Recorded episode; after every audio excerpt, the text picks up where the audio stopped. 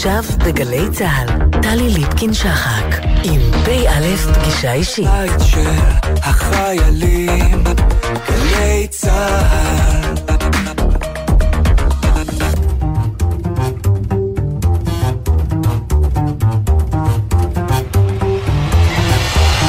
שבוע טוב. פ"א פגישה אישית משולשת בסופו של שבוע על סיפו של שבוע חדש. עוד שבוע שעשוי מאותם החומרים עשויים הימים שלנו כאן. קורונה ופוליטיקה, משברים ומשפטים, כחש ובחש, אלימות ללא גבולות ומלחמה בפשע, ומלחמת האקלים באדם.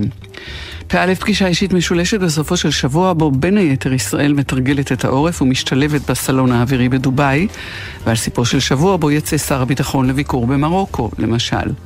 פ"א פגישה אישית משולשת בשבת 20 בנובמבר, היום לפני 44 שנים, כמה מזמן זה היה. נאם נשיא מצרים בכנסת. ראש הממשלה הוא מנחם בגין, יושב ראש הבית הוא יצחק שמיר. סאדאת בא לכנסת בירושלים.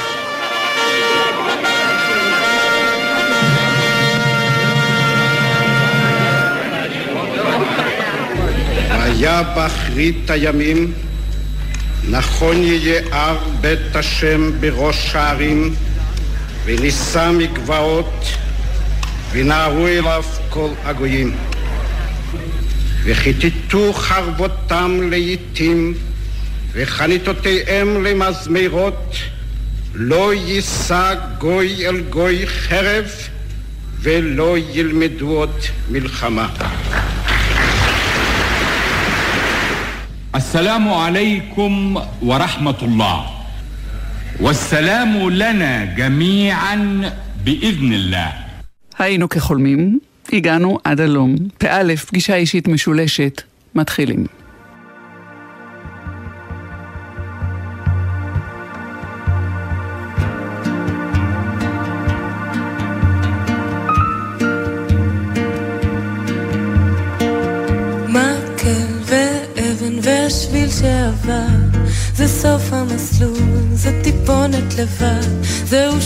זכוכית, זה חיים וזה אור וזה לילה, זה מוות, זה חום וזה קור. זה עת שפורח. ושועל על הדרך, ניצן נפתח. וציפור מזמרת, זהו יער הרוח. זה סתיו וזה סלע, ושריטה ומכה. יש דברים שכאלה, והרוח נושב לו חופשי על הדרך. זה האור, החלל, והגשם יבוא וישטוף כל כאב, זה המתח שתם, זו שמחה שבלב, כתף מקום. הבשר והעצם, הסלילה של הכביש. השריקה של האבן, וטפטוף של טיפה. ונצנוץ של זהב, והטווח של החל ההימור והקרב, ותחתית הבאר והשביל שעבד. זהו סוף המסלול זה טיפונת לבד מסמר נקודה. וניטור וטפטוף. וטיפה, זהו סוף סיפור, המשאית עמוסה אור הבוקר הרע, ובאופל הלב. ירייה של אקדח, ושכשוך בנהר ונצנוץ הכוכב והפחד בפנים זה אבוד וזה שם השרטוט של הבית, הגוף במיטה, והבוץ לסחור, להמשיך. לא לשכוח, ומעוף וכנף, חילזון נץ גבוה, והגשם יבוא וישטוף כל כאב, הבטחה של חיים, השמחה שבלב.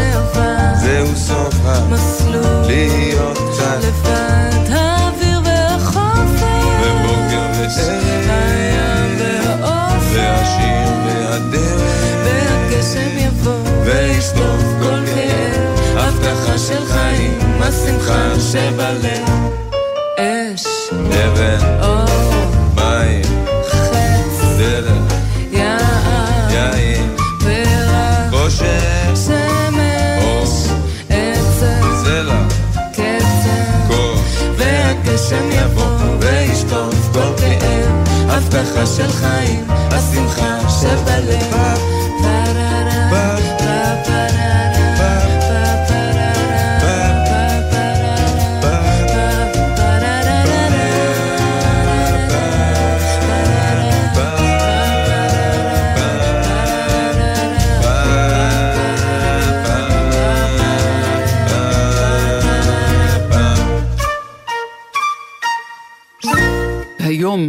ה-20 בחודש, הוא יום הזיכרון הטרנסג'נדרי. זהו יום אה, זיכרון לקורבנות הבורות, חוסר הרגישות, חוסר ההבנה של ציבור אה, נרחב, של מרבית העולם, לתופעה המתקיימת אה, בתוכנו מאז ומעולם, אבל עכשיו יש לה שם ויש לה תוקף, הטרנסג'נדרים. תמר שפס, שלום לך. שלום. את אה, פסיכולוגית קלינית במרפאה לילדים ונוער מגווני מגדר בבית החולים אה, דנה בתל אביב. נכון. מדוע תופעת הטרנסג'נדרים היא סוג של איום אה, על אנשים שאינם יודעים במה מדובר? רק בגלל הבורות? אני, כן, כמובן ככל שאנחנו פחות מכירים משהו, אז אנחנו גם יותר חוששים ממנו. השם מגווני מגדר באמת משקף אה, איזו תפיסה תרבותית של מגדר כמשהו פחות בינארי ממה שהיה עד עכשיו, של זכר נקבה. יותר רואים את זה כאיזה קו רצף, באנגלית זה gender expansiveness, אז בעברית תרגמנו למגווני מגדר. ואת, ואתם אה. עוסקים אה, ומטפלים ועוקבים ומחבקים ילדים ונוער.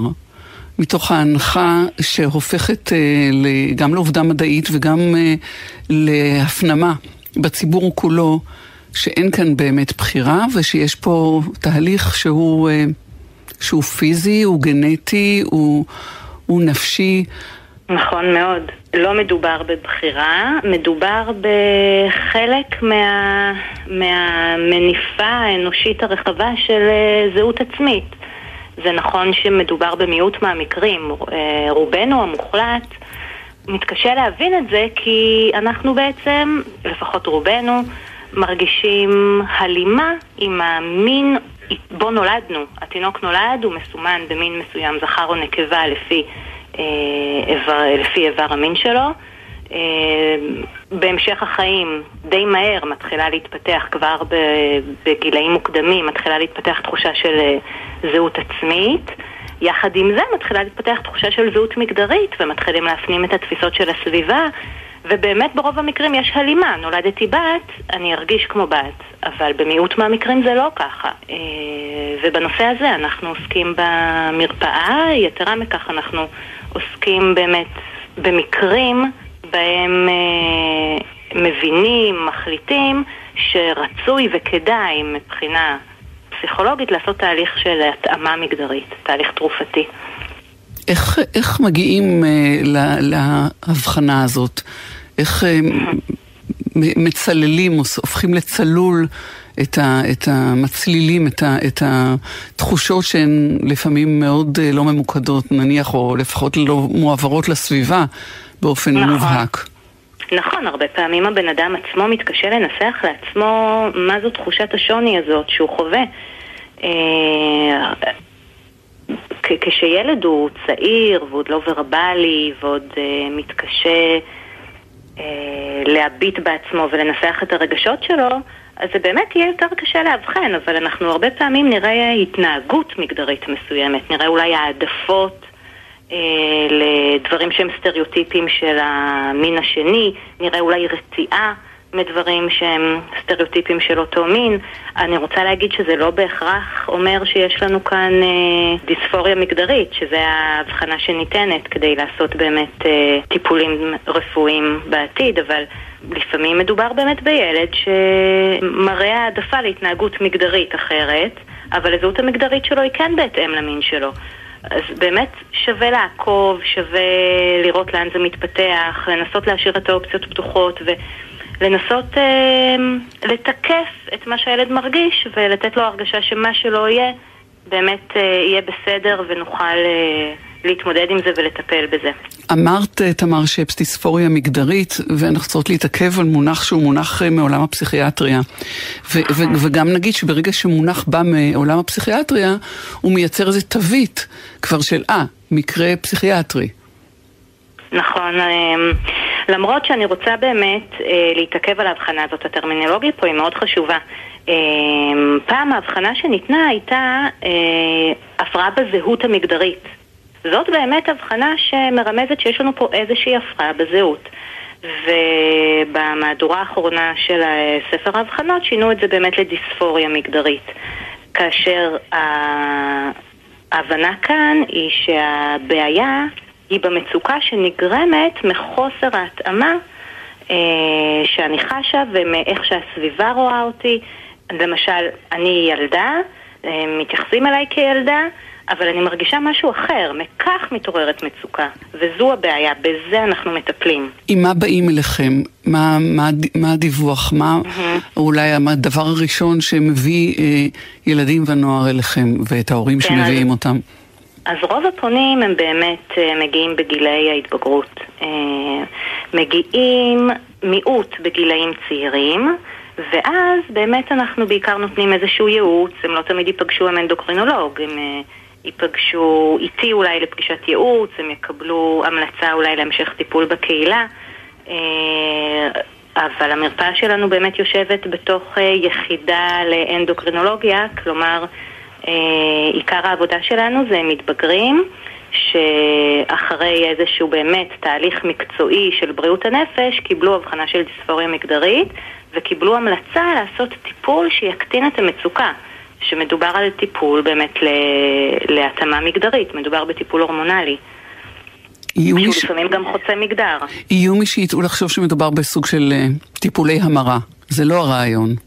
זה לא הרעיון. Uh, טיפולי המרה זה בעצם ההפך הגמור ממה שהקהילה אה, המקצועית היום עובדת לפיו, הקהילה של בריאות הנפש.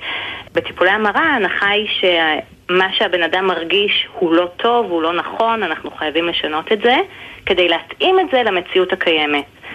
ואילו מתוך הרציונל הטיפולי שלי ושל באמת הרוב המוחלט של אנשי המקצוע היום, אנחנו עוסקים בטיפול מאושש מגדר.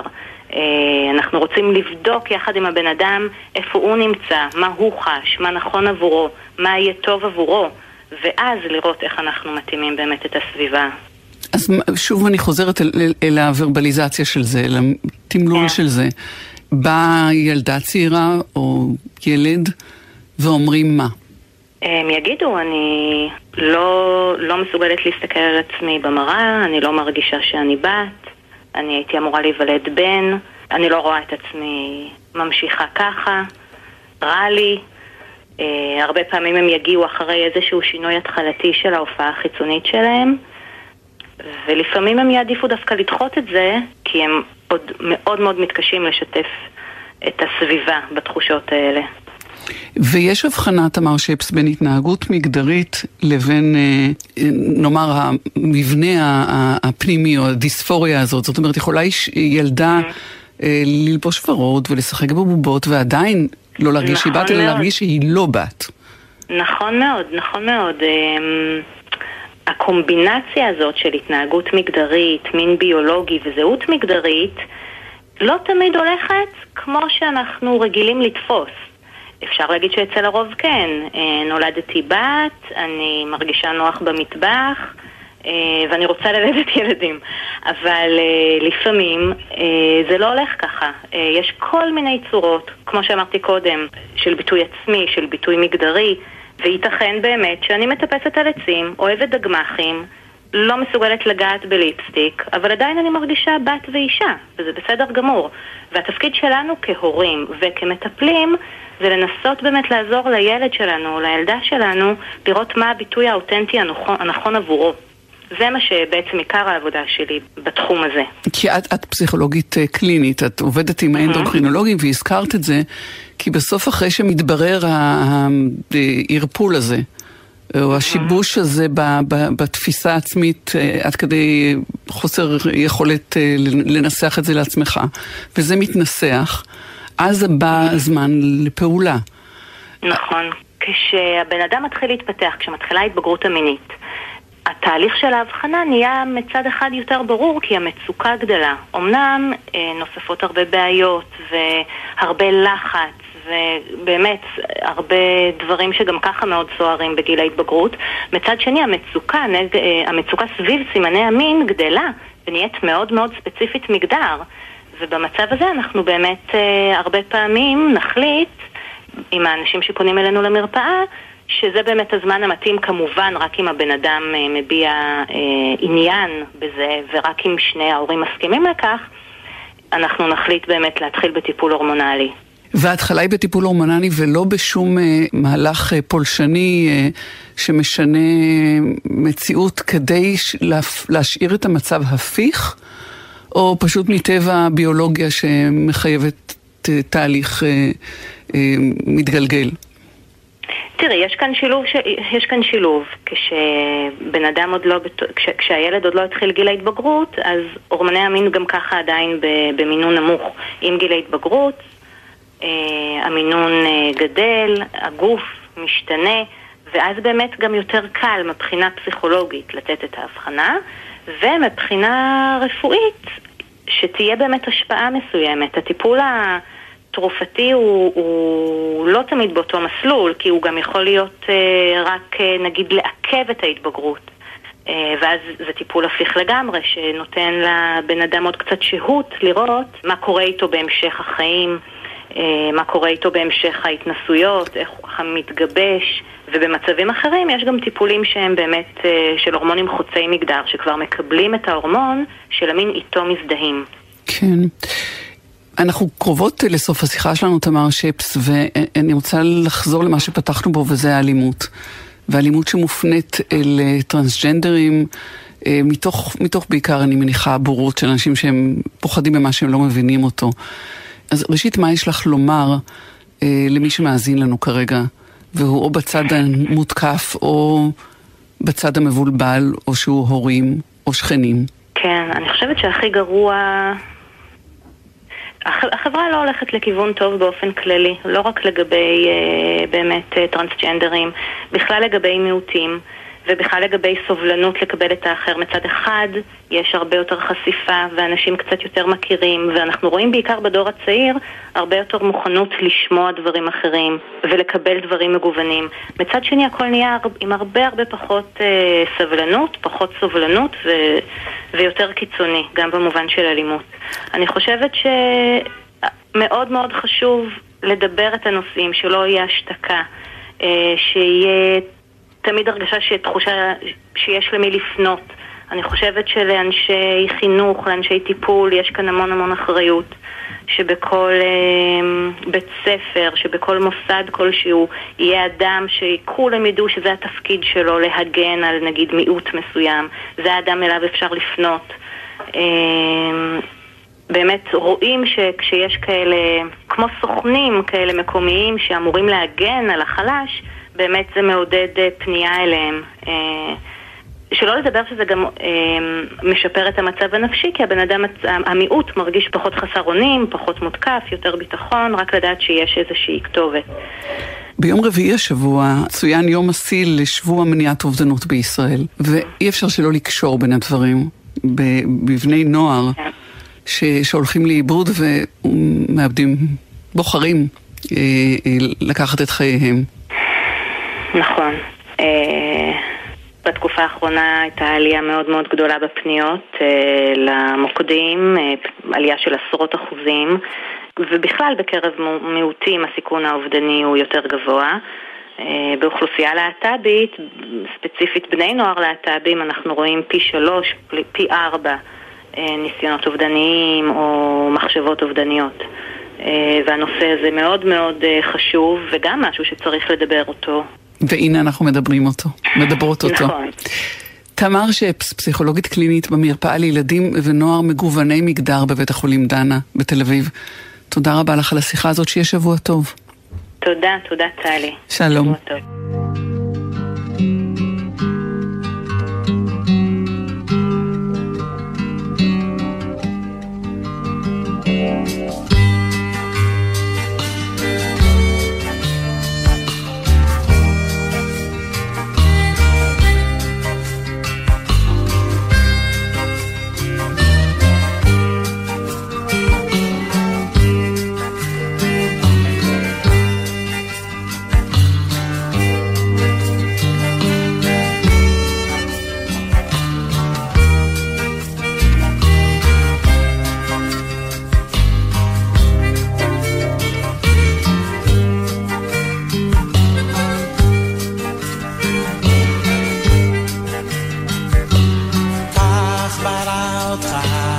hand.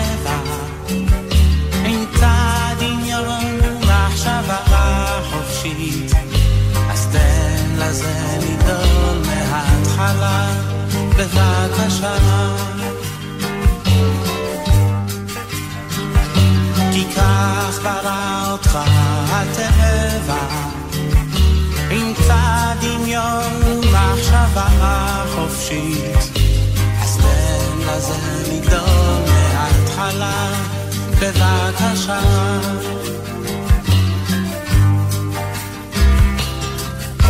אל תנסה להילחם בזה, אל תנסה להשתנות,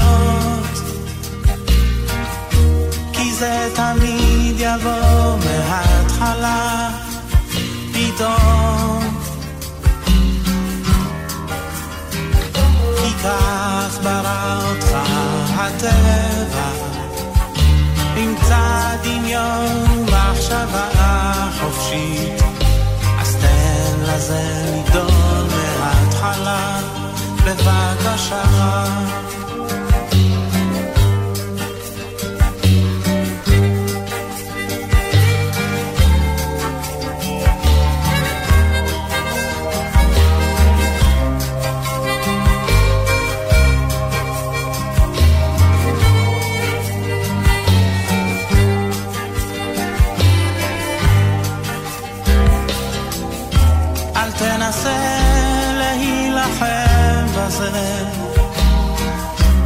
תנסה להשתנות, כי זה תמיד יבוא מההתחלה, פתאום. כי כך ברא אותך הטבע, קצת דמיון ומחשבה חופשית, אז תן לזה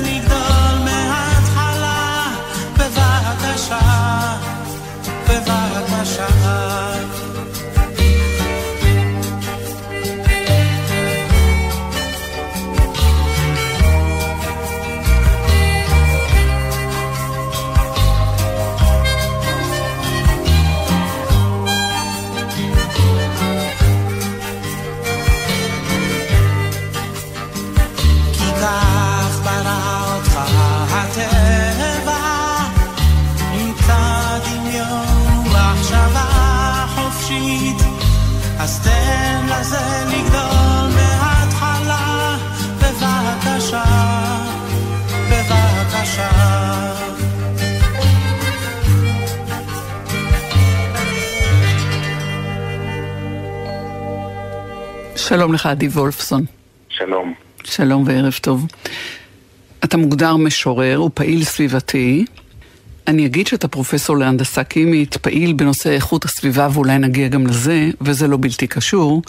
אתה אבא לבן טרנסג'נדר. נכון.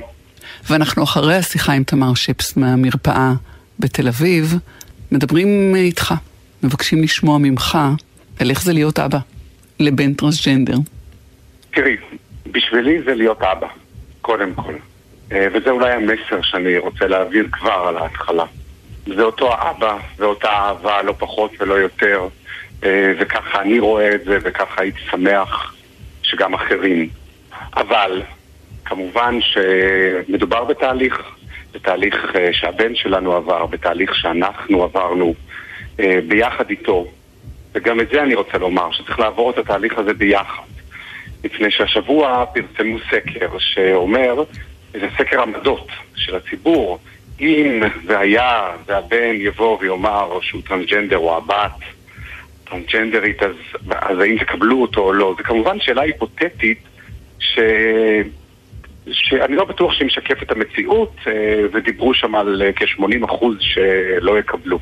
אה, זה מספר מפחיד, וגם המציאות היא לא רחוקה לצערי, יש במציאות הרבה הורים לטרנסג'נדרים שלא מקבלים אותם, ולכן הם נאלצים לעזוב את הבית, הם מודרים גם בחברה, הרבה פעמים מגיעים לחצרות אחוריות.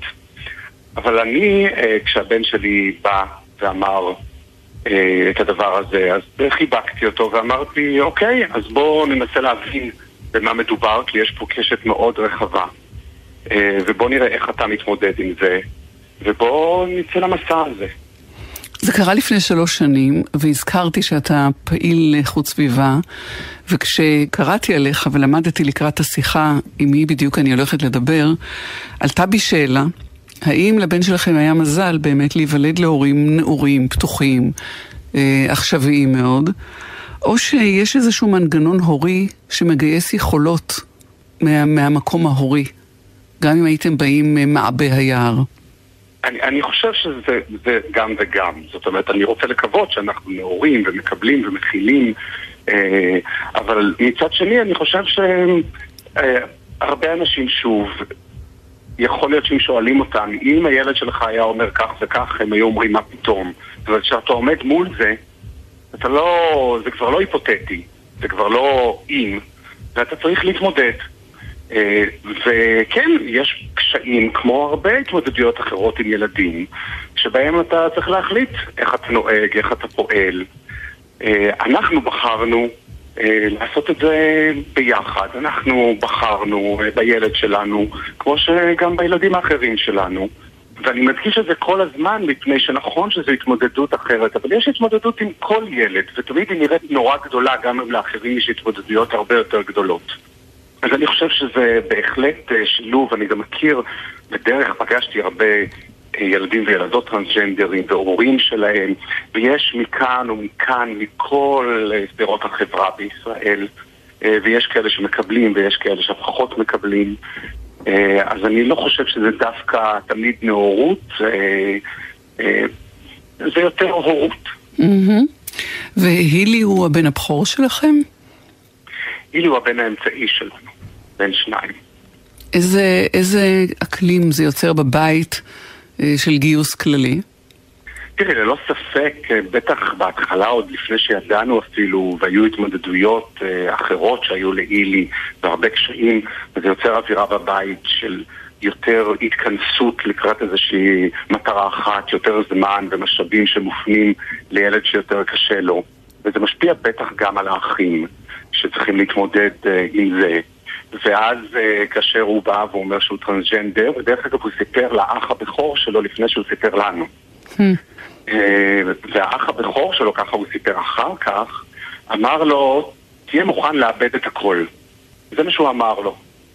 ו- ואילי בא ועמד באחד מהאירועים שהיה השקה של הספר, והוא רצה לדבר לפני אנשים, והוא אמר להם, אני לא איבדתי. לא איבדתי את החברים, לא איבדתי את המשפחה, אבל אל תתבלבלו, יש הרבה כאלו שכן איבדו. Mm-hmm. אז אני חושב שהוא מאוד מאוד יודע ומעריך את הסיטואציה ואת המצב שהוא נמצא. וגם האחים האחרים, יש להם התמודדויות, הבן הקטן יותר, שיש חברים, ו- ו- וכולנו יודעים שמילה כזו כמו קוקסינל היא קללה בכלל אצלנו, אולי פחות היום, כבר פחות אולי, כן. כן, אז כל מיני דברים כאלה ש- ש- שעולים וצריך להתמודד איתם.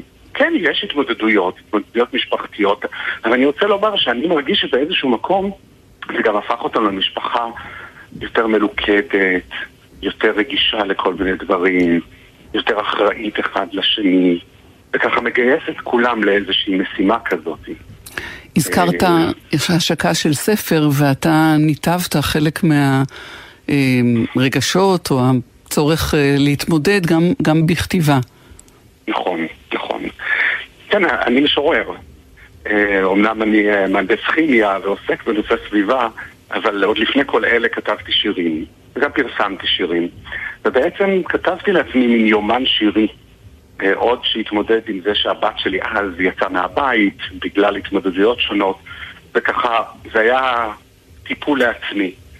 ורק כשבאיזשהו שלב סיימתי והחלטתי שדי, כמו שכתבתי, עד כאן השירים, מכאן החיים, אז uh, הראיתי את זה לבן שלי, והוא אמר לי, אתה חייב לפרסם את זה בשביל ילד ילדה אחרים. Uh, וכך גם רעייתי, ובעצם עכשיו הייתה לי משימה.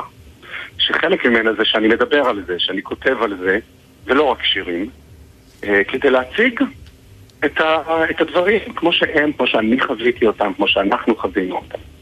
אתה עשית פה סללום בין הבת, ואז אמרת הבן בא אליי, ורק נכון. חדי אוזן יכלו להבין שבעצם אתה מדבר על אותו אדם. הבעיה נכון. עם השפה היא בעיה שמקשה במידה מסוימת להיות בסדר, לעשות את הדבר מאוד. הנכון. מאוד. העברית היא שפה מגדרית מאוד, בכל פועל, תואר ושם. ולכן היא מאוד מאוד מקשה, ובהתחלה בטח מתבלבלים. עכשיו אני מתבלבל הפוך, אם אני צריך להגיד הבת שלי ולדבר בלשון נקבה כשאני ככה מספר את מהלך הדברים, אז יותר קשה לי כבר. אבל אני חושב גם שיש בה משהו יפה בעברית, כי היא מחייבת אותך להתחייב. Mm-hmm. ואתה לא יכול, לא יכול לעקוף ולהגיד בכאילו. אה, כשאתה אומר את או אתה זה ברור, לך או לך זה ברור. ולכן בסופו של דבר העברית היא גם איזושהי התחייבות. הספר שפרסמת הוא אני אבא של ש"ל כ' סופית, כ' סופית. נכון. ש... נכון. אז איך קוראים את זה אם רוצים לבקש מהמוכר את הספר? אה, שלך או שלך. אה, אני כבר אומר אני אבא שלך, אבל כתבתי את הספר כאשר השער הראשון הוא ביתי, השער השני הוא בינינו והשער השלישי הוא בני. בעצם במהלך הספר אה, גיליתי שיש לי בן טרנסג'נדר, וכמובן שזה חדר לשירים, אה, לעברית, שהיא עוד פעם מאוד מאוד נחוצה כשאתה כותב שירים, אה, ולכן חשבתי שלהשאיר את השלך שלך פתוח ככה, מאפשר באיזשהו מקום גם לדבר על חוסר הוודאות או הידיעה או הבלבול שיש בדברים, וגם את האפשרות של הבחירה. כל אחד יבחר את שלך או שלך שלו. יש, עדי וולפסון, איזה געגוע לחיים הקודמים? לילדה שהייתה לא לך? אני לא יודע אם לקרוא לזה געגוע, אני, אה, וגם כתבתי על זה, אני לא מחקתי את הילדה שהייתה לי. מבחינת הבן שלי הילדה הזו איננו. אה, אבל אני לא מחקתי אותה. מבחינתי הייתה, זה, זה איזשהו רצף של חיים, ועדיין אני יכול אה, לזכור ולראות את הילדה ההיא ואת השמלות שקנינו פעם, אבל גם לזכור את, ה, את ה, אה, חוסר הרצון ללבוש את השמלות ואת הנקודה ש, שהגוף מתכסה בכל מיני דברים. אה, וגם בהרבה דברים אחרים. אז אני לא מחקתי אותה, ואני גם לא רוצה למחוק אותה. אבל היום יש לי בן. אמרנו פעיל אה, סביבתי, והסביבה היום זועקת אה, זעקות בכל מיני רמות ובכל מיני עניינים. איפה החיבור בין משבר האקלים לבין האקלים האנושי? כן, תראי, זו, זו שאלה שאני מתחבט בה גם, אני חושב שהחיבור הוא מאוד מאוד ברור. אנחנו מדברים על בני אדם, אנחנו מדברים על מעשים ופעולות של בני אדם, על מה אנחנו עושים ואיך אנחנו פוגעים בסביבה, שהסביבה היא טבעית, אבל גם סביבה אנושית, מה אנחנו משאירים לדור הבא אחרינו, ואני חושב שמבחינתי אה, שני הדברים האלה זהים. אה, אני רוצה שהעולם שלנו יהיה עולם שיש בו הרבה גוונים, אה, גם הרבה גוונים של ירוק, אבל גם הרבה גוונים של אנשים. יהיה משעמם אם כולנו נהיה בדיוק אותו הדבר. ואני רוצה שהעולם שלנו יהיה מכיל יותר, ושיהיה בו צדק, צדק חברתי וצדק סביבתי. אני יכול גם לומר שגייסתי הרבה מהדברים שכבר הייתי מצוי בהם בתחום הסביבה, גם התקשורת וגם הכתיבה שלי וגם הפעילות שלי מול אה, משרדי ממשלה ורשויות מקומיות, כאשר רציתי לקדם גם את הנושא המגדרי. Mm-hmm. אז בעצם כבר היה לי ניסיון, כבר ידעתי איך אפשר לעשות את זה, איך אפשר להשתמש בזה ומה אני יכול לעשות כדי uh, לקדם את זה. אז מבחינתי זה, אלה החיים שלי. גם וגם. עדי וולפסון, תודה שדיברת איתנו. בהצלחה רבה לכם ולכולנו, לעולם. תודה רבה לך. שבוע טוב.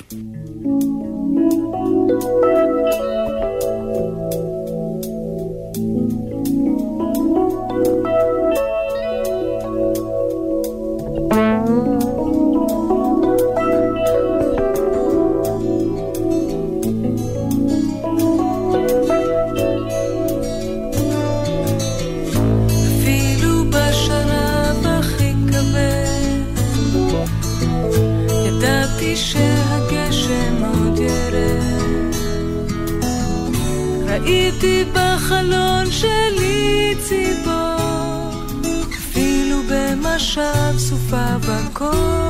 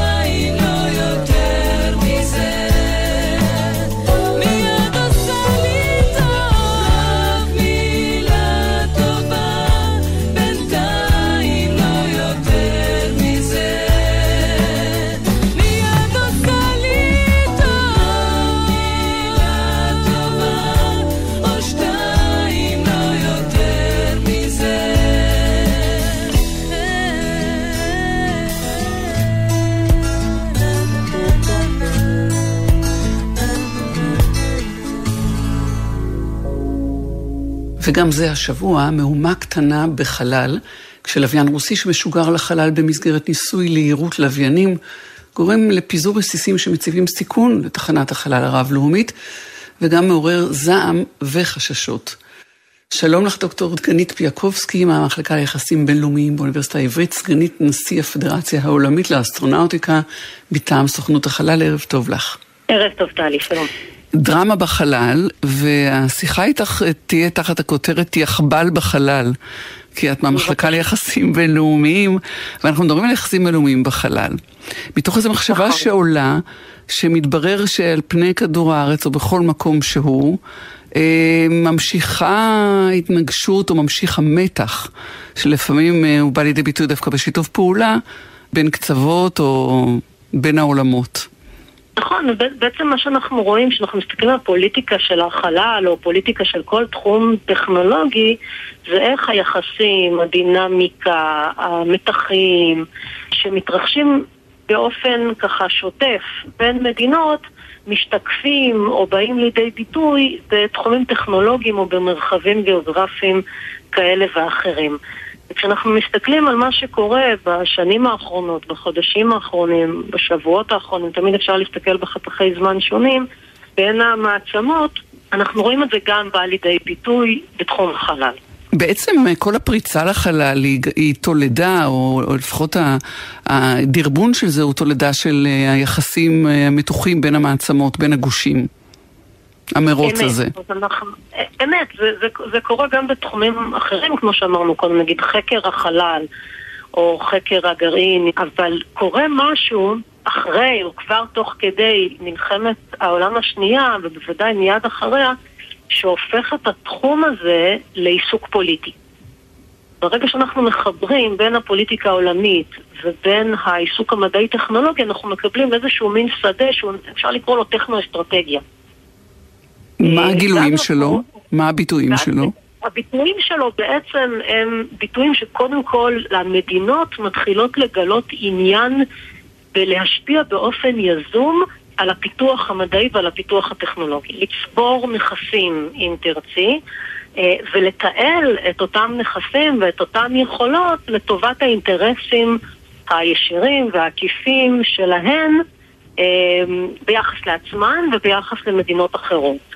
אז ביטוי אחד הוא התעצמות, וביטוי שני הוא, הוא הקרנת העוצמה הזאת, אוקיי? הקרנת העוצמה הזאת החוצה, כדי באמת לגזור איזשהו קופון בהקשר הפוליטי או בהקשר האסטרטגי. והיבט נוסף שהוא מאוד מאוד חשוב, הוא גם הניסיון, ככל שהמימד הזה, הטכנולוגי או התחום הטכנולוגי, זה הופך להיות חשוב, ככה גם למדינות יש עניין להשפיע על זרימת הידע ועל זרימת הטכנולוגיה בין מדינות, בין קבוצות. אבל כשמדובר בחלל, כל החקר של החלל הוא אה, לפחות אה, תחת כותרת טובת האנושות כולה. המונח ש, שנוטים להשתמש בו אה, הוא נקרא בעצם peaceful uses, מטרות שלום.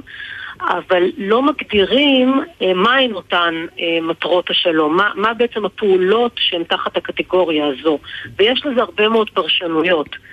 ופה זה מביא אותנו לשיח נוסף שמדינות מתפלפלות עליו, והוא הבחנה בין שימוש בחלל למטרות ביטחון, או מטרות צבאיות, באנגלית נוטים להשתמש במונח militarization, צבאיות, לבין weaponization, חימוש החלל. אה, והרבה מדינות, ובעיקר המעצמות, אבל ארה"ב הובילה את הקונספט הזה הרבה מאוד שנים, שבעצם אומר ששימוש בחלל למטרות ביטחון הוא בהחלט חלק מלהשתמש בחלל למטרות שלום, כי הוא מאפשר לשמור על יציבות, הוא מאפשר לייצר הרתעה, הוא מאפשר להשיג מידע על מה שקורה בצד השני, ואלה פעולות שבמצטבר הם בסופו של דבר אה, יותר תורמות לאיזון, ליציבות, לשלום אם תרצו, מאשר פעולות אגרסיביות שעשויות להוביל אותנו לאיזושהי הסלמה. אז איזו, תחת איזה קטגוריה התקרית או הדרמה שאנחנו מדברות בה, שבה הרוסים מנסים טיל נגד לוויינים שפוגע אה, בלוויין שלהם, שמפזר שרידים בחלל שגורמים נזק שנראה אה, לשנים ומסכנים גם את הרוסים בתחנת החלל, אה, ובכלל את האטמוספירה. זה לביטחון, זה אה, לשלום, זו חריגה? זאת שאלה נהדרת, כי היא מקפלת בתוכה בדיוק את כל הפרספקטיבות האלה. רק אם אנחנו נסתכל על ההודעות שיצאו לעיתונות במדינות השונות, אוקיי? בארצות הברית ובצרפת ובגרמניה ואפילו עד דרום קוריאה ורוסיה כמובן, אנחנו נראה איך כל מדינה ממסגרת, מציגה את מה שקרה, אנחנו נוכל לראות את, ה, את הגישות השונות. אז ארצות הברית אה, כמובן רואה את זה כמשהו שהוא מייצר חוסר יציבות, אוקיי? והאשימה את רוסיה בחוסר אחריות. אה, אבל אם נסתכל מנקודת המבט הרוסית, אז הם אומרים, אנחנו לא פעלנו בחוסר אחריות, אנחנו עשינו בסך הכל ניסוי, אנחנו לא פעלנו כנגד אף מדינה אחרת, אנחנו לא הפרנו אה, שום אה, חוק בינלאומי, וזה נכון, זאת אומרת הפעולה הזאת לפי הדין הבינלאומי איננה אסורה. אגב, גם אם הייתה פוגעת בלוויין של מדינה אחרת, אז על פניו הדין הבינלאומי שנוגע לחלל לא אומר שזה אסור. זה אולי לא לגיטימי, אבל, אבל זה לא אומר שזה אסור. ואפשר להסתכל על זה בראייה יותר ארוכת טווח, שזאת פעולה בעצם שנועדה להרתעה, ואז על פניו אולי היא גם מייצבת את המערכת. ואם, כמו שהגיבה גרמניה ואמרה, אני רוצה לקרוא לכולם לשבת ולחשוב ביחד, בואו נגבש את הכללים של המותר והאסור, אז אולי בטווח הארוך זאת באמת תהיה, אנחנו נוכל להסתכל על זה אחורה ולהגיד, זה הייתה פה הייתה איזושהי נקודת מפנה שהביאה אותנו לאיזשהו תהליך עמוק שבסופו של דבר יגדיר בצורה מסודרת מה מותר ומה אסור. אז... זה תהליך שאנחנו נמצאים בו כבר הרבה שנים, אבל הוא מדשדש, הוא לא מתקדם באמת. אז זה באמת מה שרציתי לשאול, הזכרת דין בינלאומי בחלל, ואת מדברת על הסדרת הכללים, ואחרי כל כך הרבה שנים, ומשכבר נכנסו גם uh, גופים פרטיים uh, אל תוך המערכת הזאת, עדיין uh, אין הסדרה... שמתבקשת, והאם הדין הבינלאומי חל גם על החלל, או יש דיני חלל בתוך הדין הבינלאומי? אז באמנת החלל הבינלאומית באמת מגדירים את העניין הזה שהחלל צריך להיות, כמו שאמרנו קודם, למטרות שלום ולטובת הכלל, אבל לא מגדירים מה זה, כמו שאמרנו, מטרות שלום, ולכן אנחנו ראינו את הפרשנויות השונות. הדבר שמופיע בדין הבין, באותה אמנת חלל ואומר מה אסור, מתייחס בעצם לשימוש בנשק להשמדה המונית, שזה, שזה פעולה שאסורה לפי אה, אמנת החלל. מעבר לזה, יש הסכמות בין מדינות, יש נורמות, יש אה, אולי כללים מנחים לפעולה שקודמו על ידי האו"ם, אבל אין לנו הגדרה מאוד ברורה ומחייבת משפטית מה מותר ומה אסור. בין היתר, כי זה תחום שבמונחים האלה הוא עדיין יחסית חדש. והאופי של הפעילות כפי שאנחנו רואים אותה היום, של הרבה מאוד מדינות וחברות פרטיות, שבעצם יש לנו כמות, מספר מאוד מאוד גדול של לוויינים שנמצא בחלל, זה משהו שהוא יחסית מאפיין את השנים האחרונות. התהליכים האלה לוקחים הרבה מאוד זמן, והם, תהליכי ההסדרה, והם גם הרבה פעמים מושפעים כמו שהתחלנו בשיחה שלנו, מהדינמיקה, זאת אומרת כשהמתח בין המעצמות יותר גבוה או יותר נמוך, זה משפיע. מה שאנחנו רואים מעניין היום, שגם חברות פרטיות מגיבות למה שקרה. והן פתאום הופכות להיות שחקן עם קול, שמתייחסים אליו ומסתכלים עליו. ובאמת האירוע הזה מחדד את המתח שיש לנו היום בין השימוש שאנחנו עושים בחלל למטרות, אני אקרא להם אפילו לאו דווקא ביטחוניות או צבאיות, אלא למטרות לאומיות של מדינות, לבין השימושים שאנחנו עושים למטרות מסחריות, כלכליות, וככל שאנחנו נרבה להשתמש בחלל למרחב כלכלי, וככל שמדינות תרצנה לפתח את החלל הלאה לכיוון של כלכלת חלל, הם יותר ויותר יצטרכו להתחשב באינטרסים הללו ולהסדיר את הדברים. אני, מנקודת מבט שלי, אני רואה פה הזדמנות. דוקטור דגנית פיאקובסקי, המחלקה ליחסים בינלאומיים באוניברסיטה העברית, סגנית נשיא הפדרציה העולמית לאסטרונאוטיקה מטעם סוכנות החלל. יחבל בחלל. תודה רבה לך, שבוע טוב. תודה, תודה. She packed my bags last night, pre-flight. Zero hour, 9 a.m. And I'm gonna be high as a kite by then.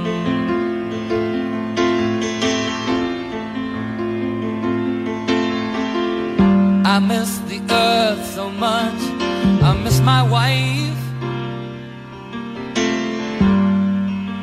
It's lonely out in space on such a timeless flight.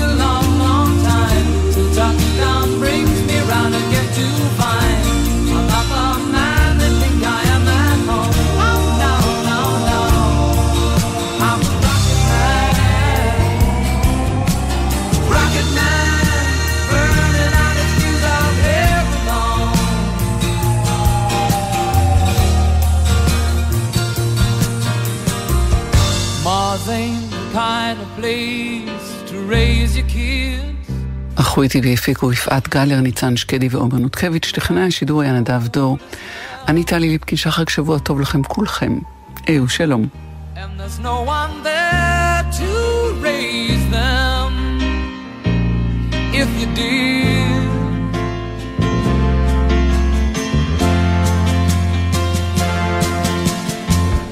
And all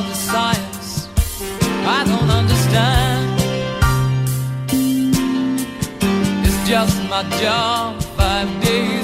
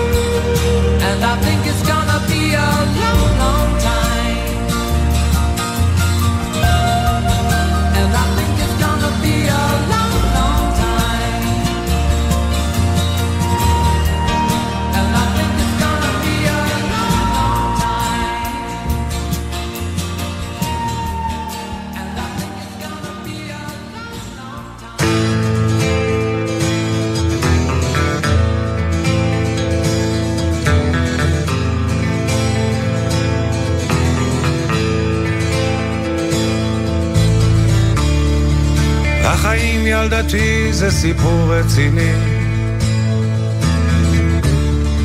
לפעמים אני מת מפחד.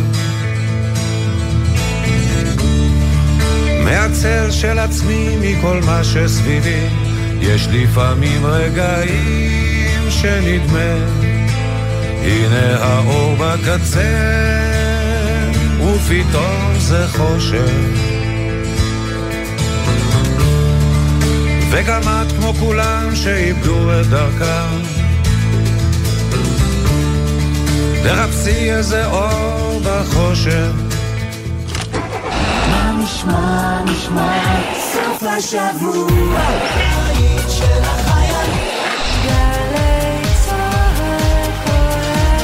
גלי צה"ל, יותר מ-70 שנות שידור ציבורי.